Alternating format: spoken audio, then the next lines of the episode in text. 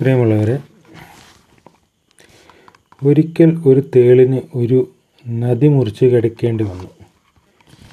തേൾ നദീതീരത്ത് കണ്ട തവളയുടെ സഹായം അഭ്യർത്ഥിച്ചു.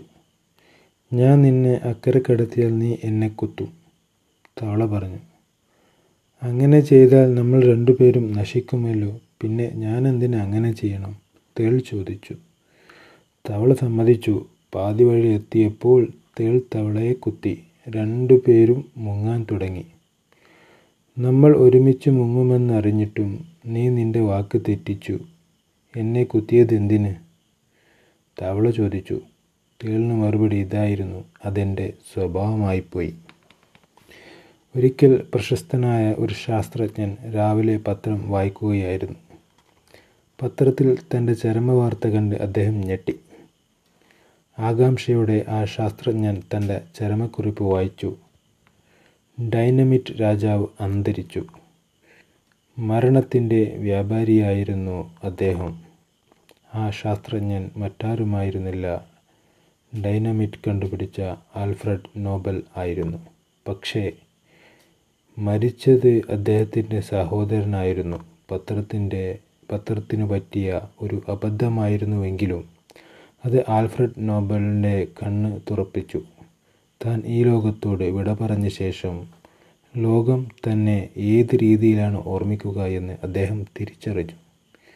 യുദ്ധത്തിനും മരണത്തിനും വേണ്ടി നിലകൊണ്ടയാളല്ല സമാധാനത്തിനു വേണ്ടി പ്രയത്നിച്ച ഒരാളായി വേണം ലോകം തന്നെ ഓർമ്മിക്കാനെന്ന് അദ്ദേഹം തീരുമാനിച്ചു. ഭൂമിയിൽ സമാധാനം എന്ന തന്റെ ദൗത്യമായി അദ്ദേഹം തിരഞ്ഞെടുത്തു. സമാധാനത്തിനുള്ള നോബൽ സമ്മാനത്തിന്റെ ഉൽപ്പത്തി അങ്ങനെയാണ്. ഇതിലെ പ്രധാന ചോദ്യം എങ്ങനെ അറിയപ്പെടാനാണ് നമ്മൾ ആഗ്രഹിക്കുന്നു എന്നതാണ്. ഓർക്കുക ചിന്തകൾ പ്രവൃത്തിയിലേക്കും പ്രവൃത്തികൾ ശീലങ്ങളിലേക്കും ശീലങ്ങൾ സ്വഭാവത്തിലേക്കും സ്വഭാവങ്ങൾ അവനവന്റെ വിധിയിലേക്കും നയിക്കും. നിങ്ങളുടെ ഏത് സ്വഭാവത്തിനും നിങ്ങളുടെ വിധിയെ സ്വാധീനിക്കാൻ കഴിയും. അറിഞ്ഞോ അറിയാതെയോ ആവർത്തിച്ച് ചെയ്യുന്ന ഏത് പ്രവൃത്തിയും ശീലമായിത്തീരുന്നു. ആവർത്തിച്ച് ചെയ്യുന്നത് ഒന്നിനെയും പൂർണമാക്കിയില്ലെങ്കിലും അത് എന്തിനേയും സ്ഥിരമാക്കി മാറ്റും. ചുരുക്കി പറഞ്ഞാൽ നമ്മൾ അറിഞ്ഞോ അറിയാതെയോ ആവർത്തിച്ച് ചെയ്യുന്ന നല്ലതും ചീത്തതുമായ കാര്യങ്ങളെല്ലാം നമ്മുടെ ശീലമായിത്തീരുന്നു. സത്യസന്ധത നിങ്ങൾ ശീലിച്ചാൽ അത് നിങ്ങളുടെ സ്വഭാവമായി തീരും നിങ്ങൾ സത്യസന്ധനായി സന്ധനായി അറിയപ്പെടും. പറയുന്നത് പ്രവർത്തിക്കുകയും പ്രവർത്തിക്കുന്നതിനെക്കുറിച്ച് പറയുകയും ചെയ്താൽ വിശ്വസ്തത എന്ന സ്വഭാവം ഗുണം ആളുകൾ നിങ്ങളിൽ കാണും. ഇന്ന് ചെയ്യേണ്ട ജോലി നാളത്തേക്ക് മാറ്റിവെച്ചാൽ നാളെ ചെയ്യേണ്ട ജോലി അതിനടുത്ത ദിവസത്തേക്ക് മാറ്റിവെക്കേണ്ടി വരും. പിന്നീട് അത് ഒരു സ്വഭാവമായി തീരും. അങ്ങനെ കാര്യങ്ങൾ പിന്നത്തേക്ക് മാറ്റിവെക്കുന്ന ഒരു പ്രൊക്രോസിഷനേഷൻ എന്നത് ഒരു ശീലമാണ്. വെറും ഒരു ശീലമല്ല ചീത്ത ശീലം. ഏത് ശീലവും നിങ്ങളുടെ സ്വഭാവത്തെ നിർണയിക്കുന്നതുപോലെ പ്രോക്രാസ്റ്റിനേഷൻ നിങ്ങളിൽ ചില സ്വഭാവങ്ങൾ രൂപീകരിക്കുന്നതിന് കാരണമായിത്തീരും.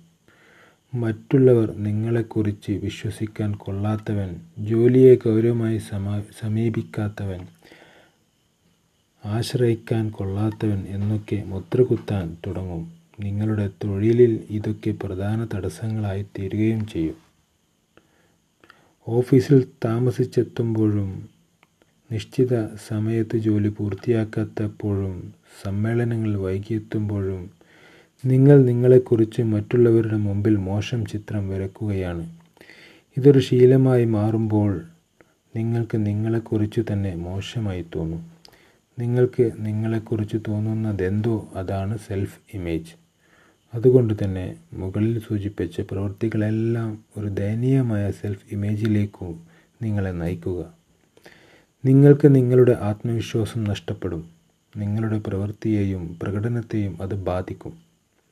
പ്രോക്രാസ്റ്റിനേഷൻ എന്നത് ശീലമാണ്. അതുകൊണ്ട് അത് മാറ്റാൻ എളുപ്പമല്ല. എന്നാൽ ആഗ്രഹമുണ്ടെങ്കിൽ നിങ്ങൾക്കതിന് കഴിയും.